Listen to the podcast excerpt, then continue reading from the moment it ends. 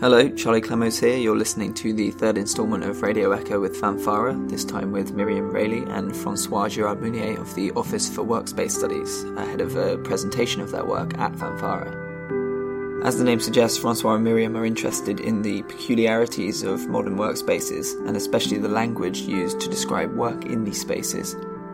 As you'll hear from the very start, there was an interesting unspoken aspect to the conversation inasmuch as we were all conscious that some of the things we were talking about could only be referred to in generalities. Furthermore, I was careful to cut out the bits where we do refer to our former or current workplaces directly. Besides one instance which we figured was fine to keep in, no companies are mentioned. All in all, it makes for an interesting absence. I've decided to split this recording into two, since there were quite a lot of interesting subjects touched upon. Too many for a single 20 minute episode. In this first part, it's important to explain, again in non specific terms, that before the recording began, we were talking about one workplace in which all the workers, from those working in the back office and the front of house to the cleaning and catering staff, are referred to as talents. This led to an interesting discussion of how much we can speak about work, the tendency of what David Graeber calls the bullshit job, and finally, the difference between valuable and useful work.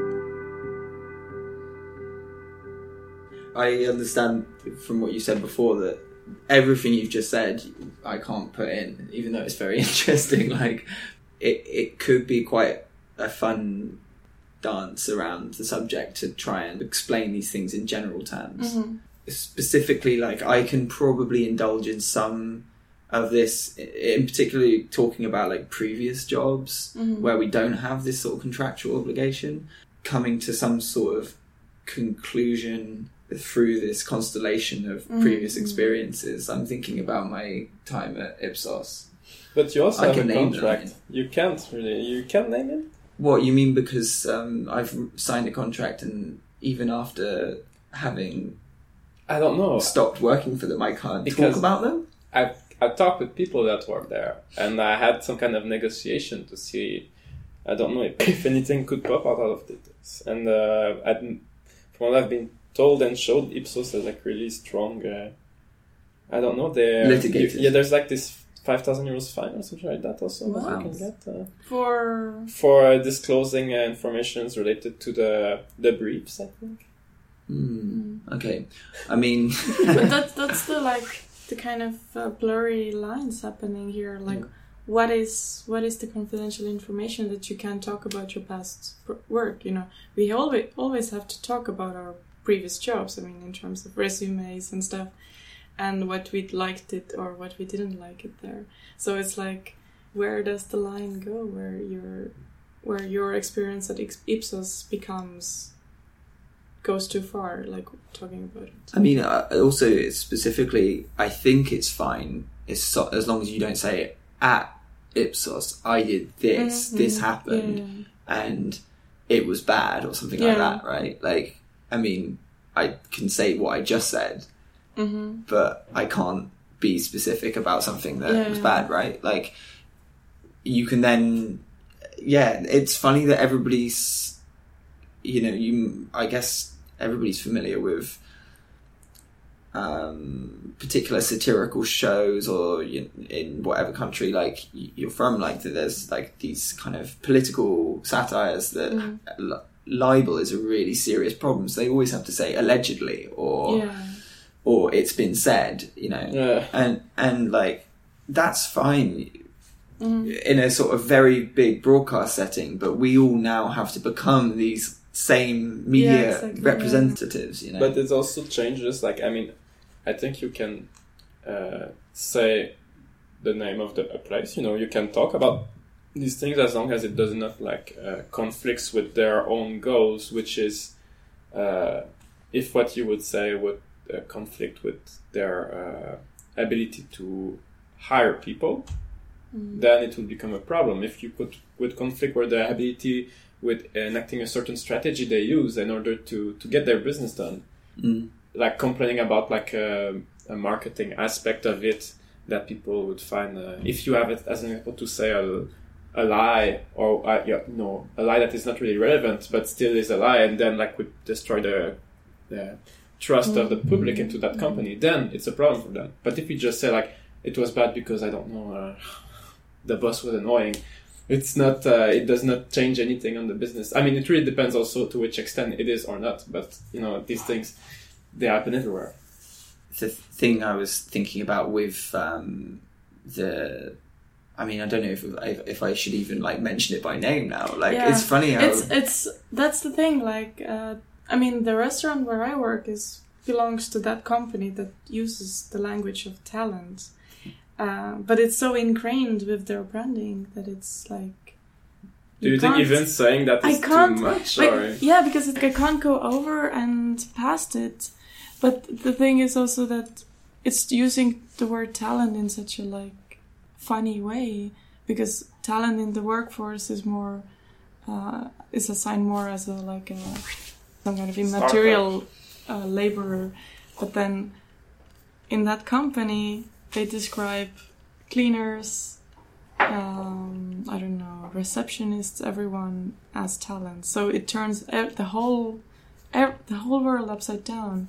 And I'm really having not like struggle, but I'm I'm a little bit confused of like how should I talk about it, and also how we should maybe talk about it in in our project. yeah, talking about it though. I, so I mean, this what I was just going to say. Yeah.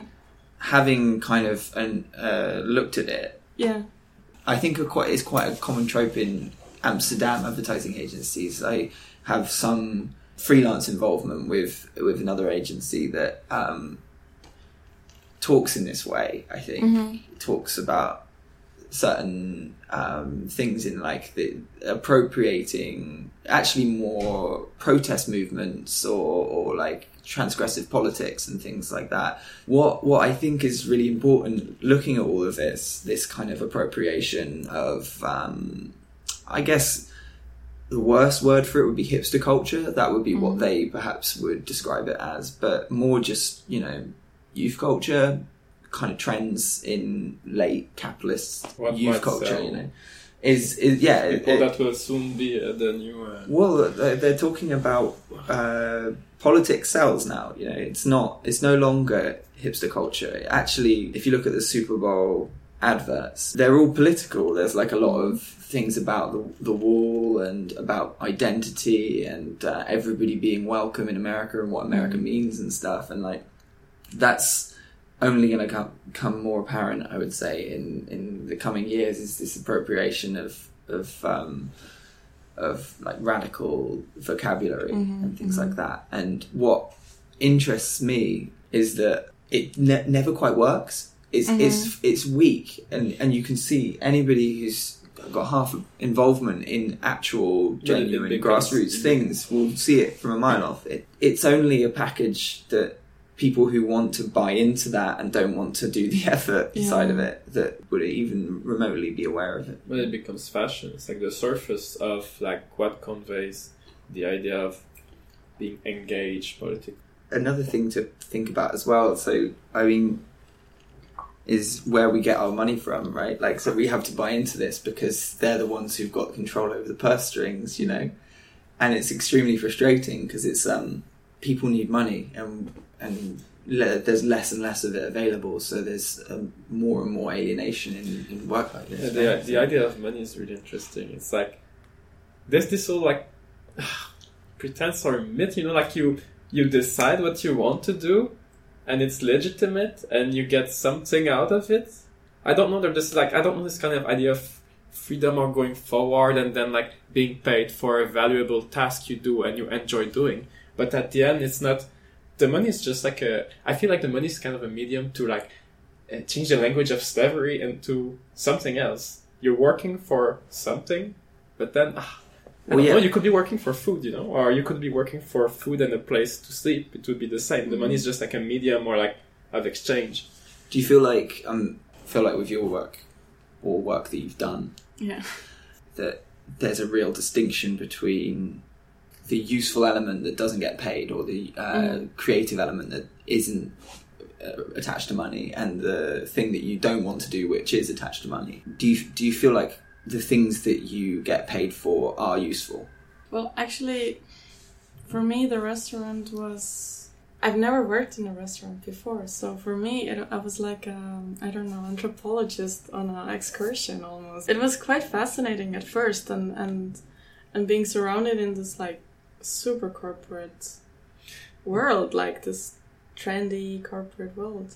The first three months, I was this SpongeBob, you know. I was like eager to see what is happening and i also like realized some of my downfalls of my personality which came out of that environment so it, in some ways it was enlightening but at the same time i can't see myself doing it for more than like i, I can't see myself having it as a career as some of these people see themselves that hospitality is their passion and and serving people and I, I, I really can't see that. So- But it's it was a good experiment for me to just personally speaking. So you did develop as a sort of Yeah. um, right. Okay, yeah, yeah. like seriously, in terms of me being super shy, going into this like super harsh kitchen hospitality environment where people are super blunt with you, they ha- they have no patience whatsoever. It was kind of a good wake up call for me of like to see that like I people have like I've been very uh, uh, blessed with like the people around me because they're like so compassionate and patient with me, and that was like such a like hard wake up call in a way. Yeah, it's funny that uh, you talked about the anthropologist. I, f- I feel like the anthropology thing is like I, I I had the same thing when working at that call center, and even the the guy that uh, hired me, my boss, I think he said something like, "I consider myself as an anthropologist," or like there was something that I felt like, "Wow." Is, you know, like I, I understood also like the whole structure of this place, and also everybody has personal agendas that you cannot decipher through the corporate structure. And um, I found it really interesting. And also, I think the idea of value and utility is also like something that is related to personal agendas. As an example, when you said that you found something really interesting and working there because like you're gaining skills that you will not gain elsewhere, you're like practicing yourself into understanding this. At the same moment, the company, the restaurant, has an agenda which is not the same as yours Yeah. they don't really care about your i mean your personal development is interesting to them as long as it's bringing in productivity and Mhm. like you know uh, capital extra capital accumulation uh, for them. But at the same moment like as an example me too like working in the call center i mean it's interesting because like even the knowledge they say like you're gonna learn a lot that you can use afterwards and your career. They know that you're not gonna work at the call center. They they explicitly say it but it's kind of the school of resilience because you learn how to be resilient. So how to always be said, no, I'm not interested. Uh, you know, I don't like you. Stop calling me and not caring. You, I mean, you can be rejected 100 times and then you're just as happy as ever. You, it, like nothing happened. But it's um, it's the education of, of a hustler that you're actually becoming a better person at manipulating other people or Yeah. What I guess I was going at with utility, like I actually was thinking about it, like the jobs you're describing, they do have like inherent usefulness. Like you're Mm. doing them and there is like a there is some sort of social benefit eventually. Okay, there's money involved, but but anyway, I mean my experience of paid work is either it's not useful Yeah. or it's um it's not even really happening, you know? Yeah. Of course. I mean, I also don't see much pleasure in, in the in my part-time job, and it's a nuisance to go there and do the, the these things that you don't really kind of believe in. But it's really the. But, I mean, the idea of believing is, uh, yeah, it's subjective. It's like constructed on a framework of what do you think is useful or not, and Mhm. also defining like what is useful. Yeah, also like the the idea of value. Like I don't know, like working in a restaurant for me. I mean, yeah, I I sense what it's doing. It's exhausting. I I see it as like a fitness, a way to uh, distract my schedule in order to shut down because also like we're talking about work and we're talking about this very specific aspect of these side jobs that might be happening uh, because of the constraint of just uh, capitalist society in general. Because obviously, like if we didn't have to do that, maybe we would not. But at the same moment, like if we talk about other types of work, like creative industry work, uh, there's a lot to say about it also because the work permeates any aspects of your life. So basically, you're working 24 7, looking at your emails, networking, meeting people, uh, reading books is part of the work somehow. So there's this invasion of privacy, which is also maybe not so sane somehow. I um yeah I've, I've recently gone freelance and um, it's quite a funny like oscillation between it being ridiculously precarious in a way and then also being extremely unalienated as in like I actually I'm in much more tune with my cyclical natural rhythm Yeah. of like waking up when I want, napping when I want, um, staying up late, uh, eating when I need to. Um, you know, I, I think that's extremely healthy to be not forced into this like rigid structure of, of like being trained to, to get up at the right time. With that said, it comes with the fact that you have to like hustle and also e- everything, your entire life becomes some sort of training for, for who you are and what you are. You embody your labor a lot more. Yeah. Yeah, yeah, because like shut it. I mean, going out of work, you put a new mask or your Mm. your shift of your Yeah. identity shift. But you as a cultural producer, I mean, there are no identity shifts. Mm. You you're always this person, even though like you look like la- last time you went abroad, you know.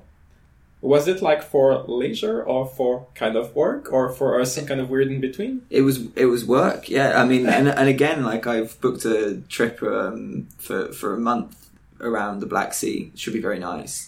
I'm taking my recorder with me, uh, you know, like um, I'm taking my laptop so that I can work while I'm there. There are no holidays anymore. There's no like. There's always like of- a, an event. What really like struck me when I first started at the restaurant was that like I was so uh, liberated in a way that like if I made a mistake there, I knew exactly how and why it happened. Like if I, for example, spilled a plate, you know, it was because that time in that spot I didn't pay attention or the floor was I don't know, slippery or whatever. There was always like you can go back and see what exactly happened, and I would make my own um, notes about it, and like it would be so clear. This was not me making this. I mean, I was making the mistake, but it just happened. I will make a note of it, and I will continue my work. But when it comes to my own design practice, you never exactly know what went wrong. You can never trace your steps back and go into this like whatever you, it was to blame on or something. Mm. And I felt it so liberating that like this work was not me. And I was like able to, okay, make mistakes and not take it in inside.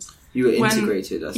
Yeah, exactly. And when it, it's with the design, it's a lot of things that I do. It's just like they're so inherited with myself, Mm. or with the way I think, or with the way I do things that it kind of.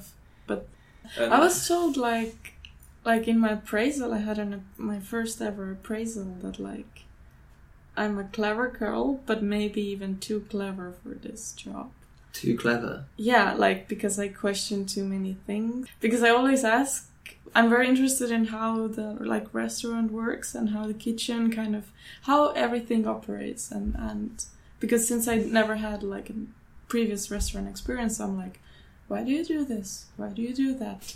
Why like you know and then this was the thing like that I maybe I've never considered myself to be a clever person, but then in that environment, I became that clever girl, which kind of was a but you're clever. I mean, yeah. But like, that, but then it was like maybe you're too clever, and it was kind of like a very confusing thing. Like, okay, well then what? It's interesting It's, that I'm, What do you want from me? Yeah, like, thing, and yeah. also like, how shitty job do you think it is? You know. Radio Echo with Fanfara is a European Echo production. You can follow us by searching Radio Echo on the podcast app or liking European Echo on Facebook. The theme was Cass by Jim Clemos.